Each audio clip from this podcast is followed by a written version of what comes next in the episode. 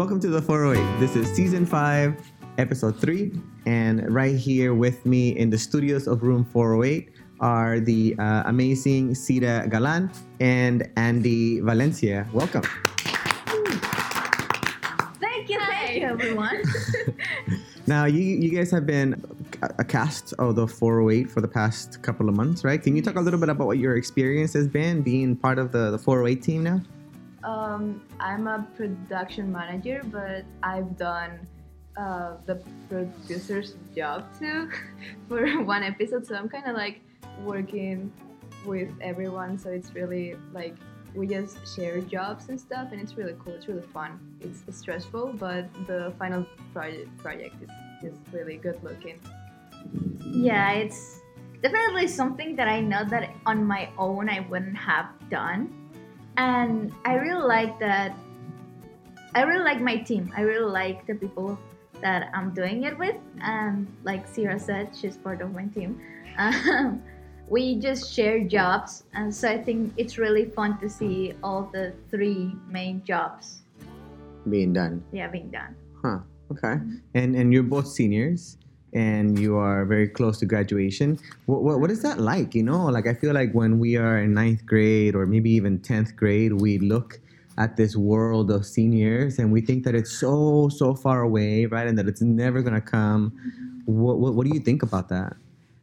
It's really scary. Like at the beginning of the year, I I was aware that we were gonna graduate, but it took me a couple months to actually have that like in my mind for real. Because now I look at it and I'm like, oh, there's like six months left. Like that's not even real. Like two months ago, it felt like it was years away. Like that's so weird to think about.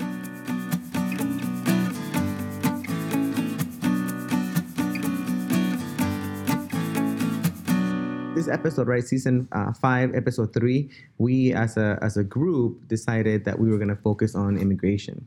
Um, why do you think that the that the teams in this second group um, um, cho- chose this topic? it's something that is so close to our school. Like I think it's a vital part of our school too. Like I think me as an immigrant, I think I didn't think that there was so many of us in this school, but there is. So I think that that's something that we can a lot of us can relate to. Like if it's not the students, it's maybe their parents or someone close and I also think that it's about a because of the country, because of the Dream Act getting canceled and all these things that had have been going on with immigrants. I think it's a really important thing to discuss among uh, amongst us.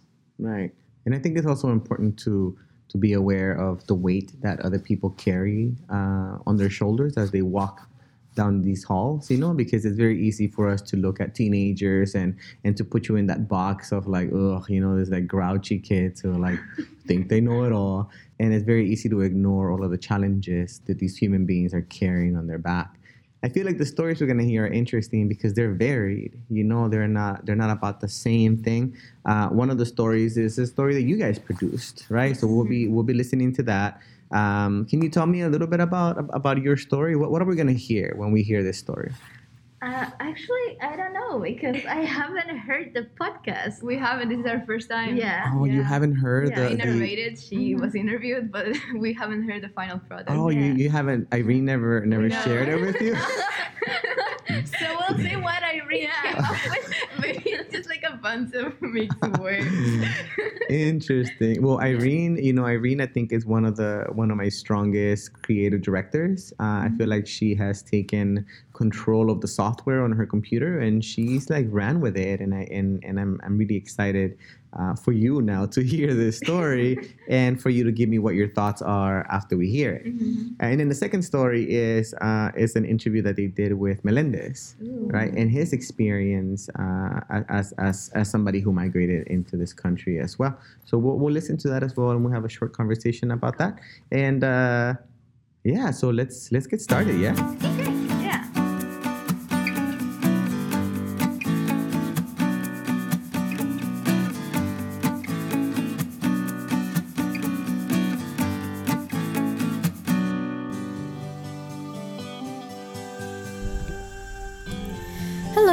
My name is Sierra and I'm the production manager, but I'll be today's narrator. Living here in the US, if we were to see an 8 year old working at a restaurant, everyone would make a huge deal about it because here a kid's only responsibility is to go to school. In other countries, however, education and mental health are not priorities, and a child's job might be to provide their household economically. This keeps children from focusing on their own growth and prevents them from exploring the world, who they are, and what they like. This story is about Andy Valencia, a Mexican born Japanese mixed person who immigrated to the United States at 15 years old. Hello, my name is Andy Valencia. I'm at the other end. Hi. I was born in Mexico, in Tijuana, TJ to be exact. But my mother is from South Mexico, in Oaxaca, and my father, it was he was born there too, but my father was from Japanese descent. She grew up with different families as her parents were unable to take proper care of her. She was mostly alone and had to take care of herself. As a child living in Mexico, she was in great economic disadvantage, even more so because she had to provide for her sick father, which led her to start working at a very young age. My work really sucked. It was really bad. It was a lot of stress because we were like the only restaurant in like this part of like the center of Oaxaca. So there was always a lot of people coming and it was it was just a lot of stress. I'm not doctor but i think i developed my social anxiety at this work because it was just a bunch of people and i had to take orders cook take money and just do a bunch of stuff at the same time and then I, I would just like get so overwhelmed. It was it was the worst. At, at a certain time there was always like uh, a person that will come help us. And when she came she will take my spot and i will take a break. I would be just like so overwhelmed like so tired but i will just be telling myself just wait just wait just wait just wait. Like she's gonna be here. She's gonna take this. And i remember that every time as soon as i saw her i would just like throw the knife which not secure but just like throw anything that i was doing and just like she knew. Like she was really nice. She just took my place as soon as she arrived. So when she did, I just like throw anything that I had or just stop doing whatever I was doing. And I will go to a table that we had in the back. I will go down the table and I will cry for whatever time I had. I got scared of people and scared of crowds because of that. Aside from work, she also had to juggle her education. The opportunities she was given at school weren't the best ones, and the environment affected her personal life as she was mistreated in school.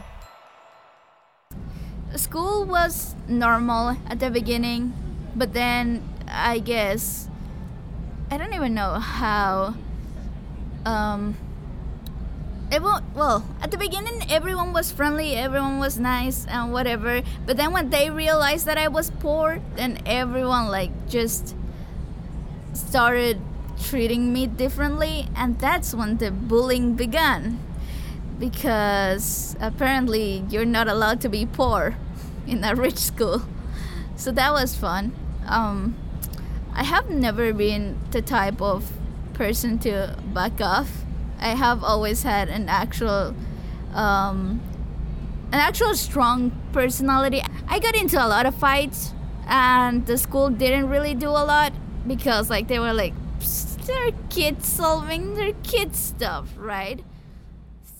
School was supposed to be her safe space, but the bullying made school become another nightmare, just like working at the restaurant and her abusive life at home. At 14, her mother moved to the United States, leaving her to live with her older brother. Her brother was an abusive person who used physical violence against her. She also received the news that her father passed away. After her mother found out about the abuse, the man she was dating offered to take her with them to the United States. She wasn't really into the idea of moving into a country with a different culture and language. As soon as she got to the country, she had to start working again. But her parents soon learned that it is not okay for a developing child to have the same responsibilities as a fully grown, capable adult. Uh, I didn't want to come here. I thought it sucked. I have never liked English for some reason. Like, I just thought that it was like. Okay, so this is something that I, I was I used to say when I was a child, it was like, why do I have to learn English? I'm gonna live in Mexico my whole life. So I never put any like effort into learning English or anything like that because I actually thought that I was gonna be living in Mexico my whole life. Psych, you thought. As a non English speaking introvert, being surrounded by so many new people was intimidating, and sometimes it was confusing. She is really nice. I remember the first time she ever called me chicken nugget, and I was really confused about it because I was like, "Wait, is it?" yeah, I was like, "Yeah." I just came to this country knowing barely something of English, and then you have this lady that is, "Listen, chicken nugget." Just like, "Wait, what does that mean?" so yeah, I remember. That's that's really nice though. I didn't take it as something bad. so yeah, shout out to Miss Wilton. She is really nice. Even though she had decided not to interact with other students in her time here, the theater program in LASA opened many ways for Andy. As she got casted in the 2017 fall play, she began to open up to the other actors that surrounded her. It helped that the other students didn't give up on her and kept on trying to befriend her.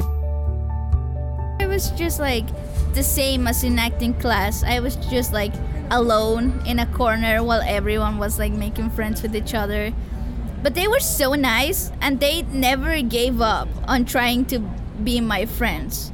They were always like, "Hey, how are you? Hello." And then with time, I got to trust them more and more and then by by like by like after a month of that, I was just like really comfortable with them, and we were all just like a tiny happy family, and that's why I I cried so much when Orlando finished because I just I I was like my family is leaving.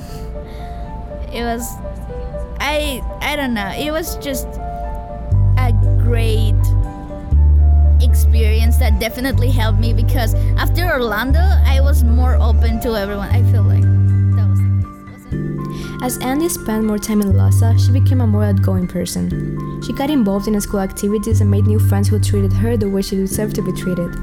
Living in Los Angeles after everything that has happened in her life was a refreshing experience. As hard as it was at the beginning, she has found out what she wants to do with her future. She has real friends, a nice environment, and a city that provides her with opportunities of all kinds. Uh, if I had never come here, I would literally never known about theater. I would never wanted to be part of like right now I want to like go to college and study musical theater. But I would have never done that if I hadn't come here, like to LASA specifically.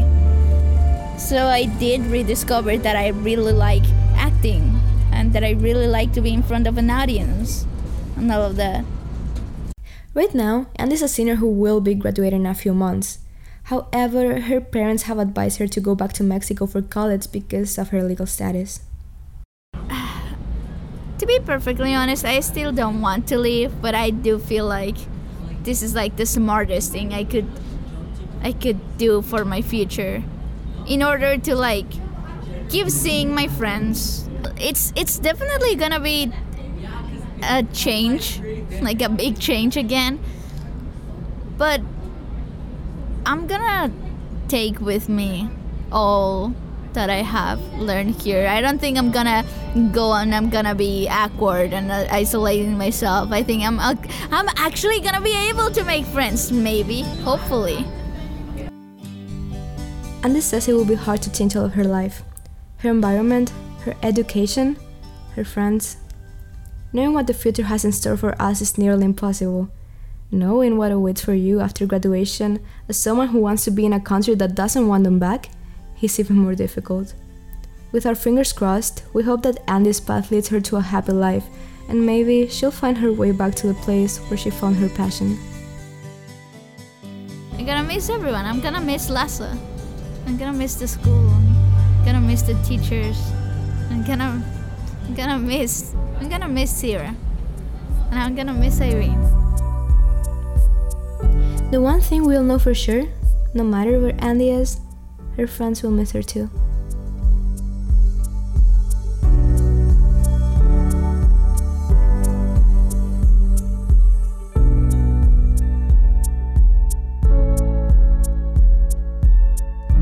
So, what was it like hearing your own segment? It was weird because, of course, I know my own story, but um, I was trying to listen to it as someone who doesn't know the story to see how good it was, right? And it was really weird to listen to it, and especially also seeing how Irene edited and seeing what Sierra was saying. and well, it was a whole experience, a whole different experience.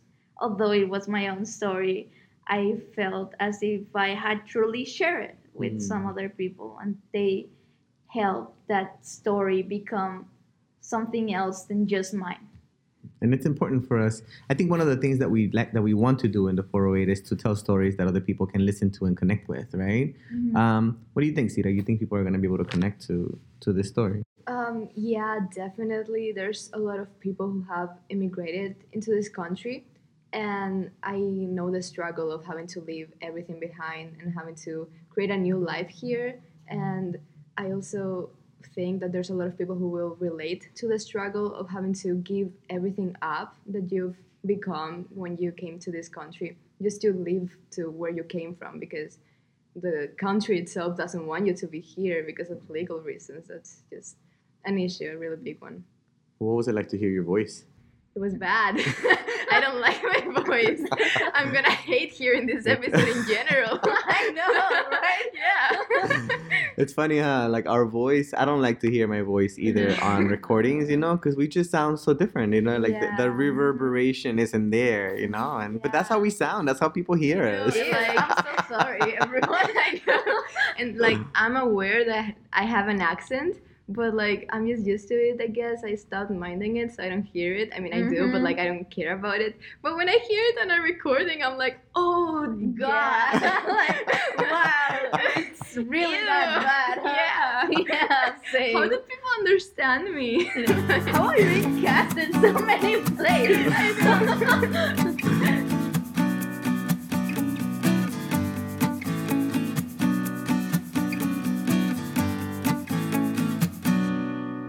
So the second story we're gonna hear Mm-hmm. is uh, about our amazing chemistry teacher Melendez and his experience. Are you guys ready to listen to it? Yay! I'm Mexican, but not Mexican enough. I'm American, but not American enough.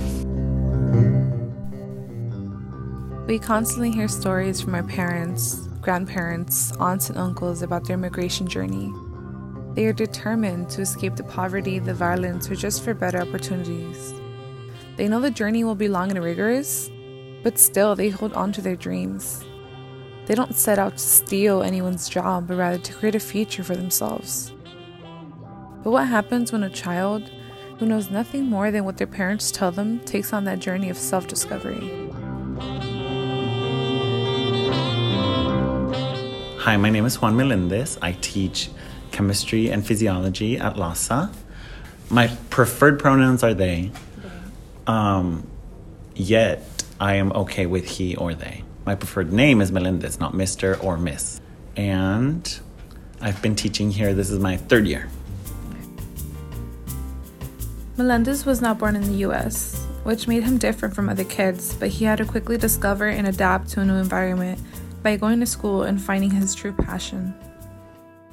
Um, born in Jalisco, the, and then I was raised there for five years. So when I was five years old, I moved to San Diego, and there I was for up until I was 18 when I moved to um, college. Despite being so young, Melendez recalls the small happy moments he has from Mexico. They will stay in his heart because that's where his childhood memories began. I remember going up in the ceilings and my mom yelling at me because it was dangerous, like with my friends. I remember hanging out with my cousins, going to school. I did pre K there. That was fun. Um, and then moving here, I remember being on the plane and being excited.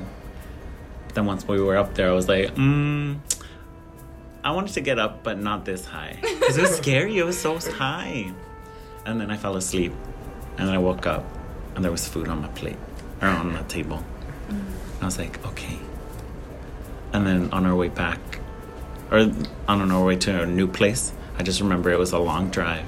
Mm. And I remember seeing a lot of orange trees. Like a lot, a lot. Just a lot of trees, a lot, a lot. They were never ending. Being only five, leaving Jalisco, some of his siblings had already made the journey along with their father. Six siblings. So two of them already weren't like up here because they they're male. So they're like, oh, once they turn like 16, 17, they came up here and work. Just like my dad. So my my dad would like come up here and work and then go down there when like one of her his kids was being born. Um, then come over here, do some work or you know, like in, in the fields. Um, so he would travel back and forth.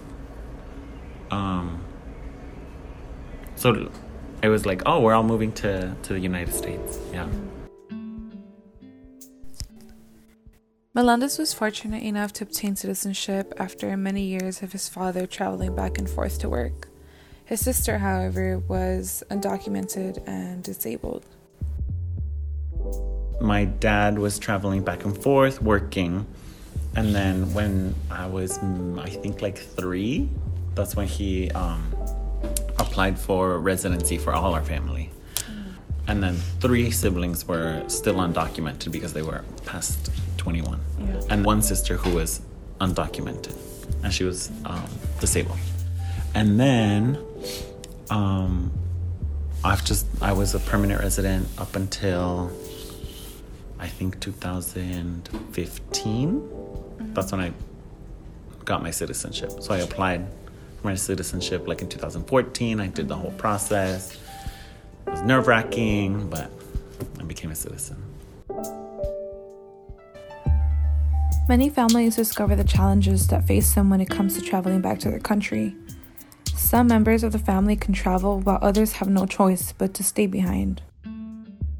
Whenever we would go to Mexico, she had to stay here in the United States. So we would have to find someone who would take good care of her because she is disabled. Um, and then sometimes we would come back and like she would tell us stories of like mistreatment um, of with who we left her with. Um, but she didn't. We came here in like 19, 1997. She didn't go back to Mexico until like 10, 10 years after, something like that.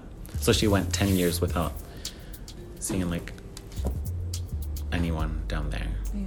And like always knowing like at least once a year mm-hmm. her whole family was gonna go to Mexico and she was gonna be left alone.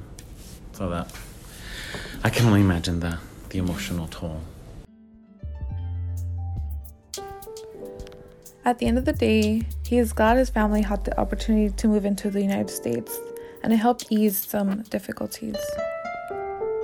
So my dad didn't have to like go travel back and forth. So like I actually grew up with my dad instead of like some of my other siblings grew up like with my dad not being there because he was constantly traveling for work. Um, so that was really helpful, and then just like money because there's just so much more opportunities here um, for work and then education. As a first generation college student, he talks about the obstacles he faced. Because he was the first one in his family to go to college, he had to navigate and learn how to do things by himself. the first one in my family to go to college. My sister went to like a vocational school after high school, but I was the first one to like go to like a college, university kind of thing. Um, so I was just trying to like apply, get in, and also get scholarships. That way they didn't have to pay for anything. Um, and I could be independent. And um, like when I actually did go, go in, like well, I grew up in like a conservative area, like, and there would be people like, "Oh, you just got in because you're Mexican," or, yeah, and I'm like, um, maybe it's because I worked my butt off. It wa- it was all coming from the the lazy white guys. The one place where Melendez feels safe is in his bedroom, because it is where he can be himself and not feel like anyone would judge him. He grew up in a conservative area, so feeling comfortable is important to him. For me, if you were to ask me what my home is, I would say my bedroom. Yeah. and that changes just wherever I live. Um, cause like where my parents live, that's not home. I didn't grow up there because they moved to Texas to start a business. Where I grew up, that's not home because I never felt safe. I never felt like I never felt okay. Um, so I feel like the place where I feel the most at ease and most at peace is my bedroom. That's my home. One of the hardest challenges is fitting in. You are aware of your roots, but many times it is covered with American soil. Yeah. Um, like, cause as an immigrant, you oftentimes feel like you don't belong in one place or another. So like, I have my roots in Mexico, but I'm not going back. Here, my bedroom is my home. My bedroom is in the United States, but are my roots here? No. So it's like you have to navigate the world knowing that like you're Mexican but not Mexican enough. American but not American enough to like pass as like white. So then where do you fit in? You have to like create that space for yourself mm-hmm. sometimes.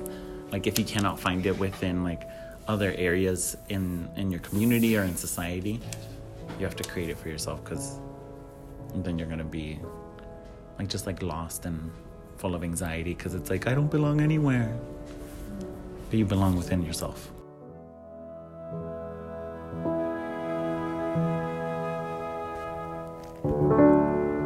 When a person immigrates to a new country, it's often a long journey of self discovery. They discover their strengths, but also their weaknesses. They seek opportunities, but they come with disadvantages. A person who immigrates is not any less of a human being. Through Melendez's story, we can understand that he worked just as hard, if not more, to be where he is today and discovered his passion for teaching.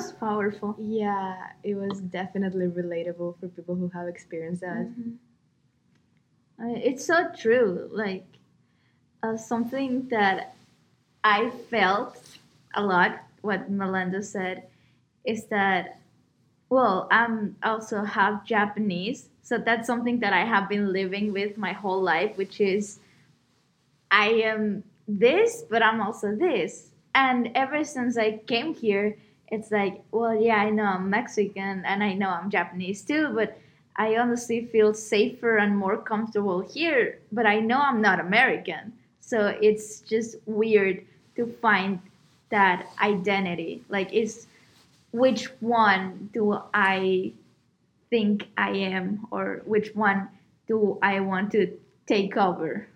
So that's that's really something hard to that you have to do for yourself. Right. And that's always a very difficult sort of uh, process to think about this idea of like, why aren't you an American? You know, like who's convinced you that you're not? Like who sets that? What what are the parameters for that? Like that you were born here? Like um, I wasn't born here, but I've been here longer than I was in El Salvador. Am I still Salvadorian? Like I don't I don't think so. I don't know anything about the government. You know what I mean? Like I don't I don't live the life there. Am I not an American because somebody's telling me I'm not? That's it's a it's a very interesting sort of powerful thing that we as immigrants um, have to deal with on a regular Yeah. basis. I really understand what Melendez's uh, sister went through because I am an immigrant too, and I haven't been able to go back to my country for years, and I won't be able to go back in a long time probably. And it's really hard to just see all of your friends and family posting pictures together and being like, "Hey, um, Christmas dinner," you know, and like all of my friends going to McDonald's together, and I'm like, ah, yes, they probably don't remember my name, you know. It's just sad, and like I found really good friends here. I have my parents here, which is really good because I know some people don't have one of their parents here or something. But it's also really hard because I want to see my grandparents before something happens to them, and I want to see my friends before they forget that they ever went to school with me. So yeah, that's really hard.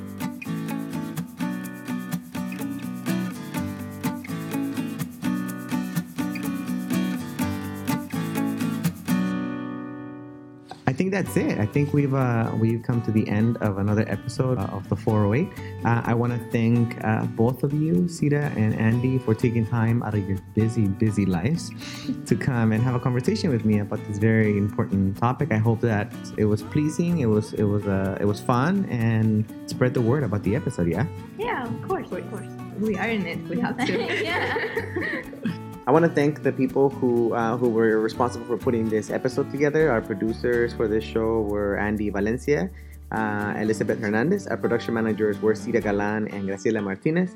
Our creative directors were Irene Paul and Nelson Mendez.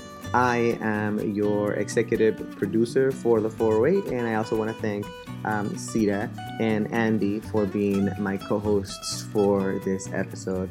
Um, please spread the word about the podcast. Follow us on Instagram. Uh, tell your friends, tell your uncles, tell your grandma to listen to us, and uh, stay tuned for the next episode.